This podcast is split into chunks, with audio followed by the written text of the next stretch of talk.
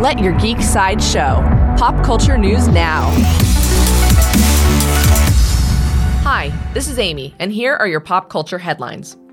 For fans of The Mandalorian, in a recent interview with ATX Television Festival, director Jon Favreau has affirmed that the sophomore season of The Mandalorian is still on track for an October launch on Disney Plus.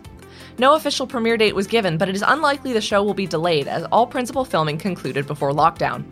The interview also confirmed that the Obi Wan Kenobi series is still in development with director Deborah Chow, who previously helmed two episodes of The Mandalorian Season 1. New from Naughty Dog Games, the Entertainment Software Rating Board has published its explanation for giving The Last of Us Part 2 an M for Mature rating earlier this year.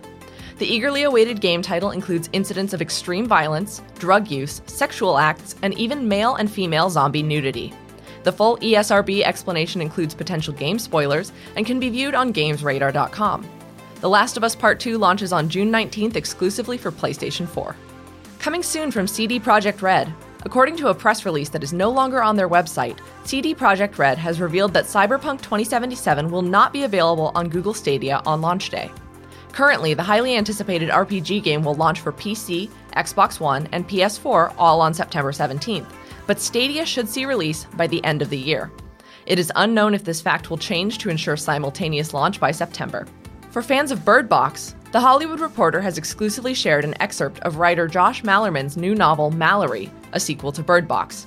The novel reintroduces the blindfolded protagonist Mallory and her two children 10 years after the horrifying events of the first novel, as they search for other survivors. Mallory releases on July 21st, and the Bird Box film adaptation is currently streaming on Netflix.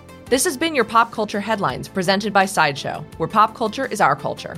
For even more ad free pop culture news and content, go to geeksideshow.com. Thank you for listening, and don't forget to let your geek side show.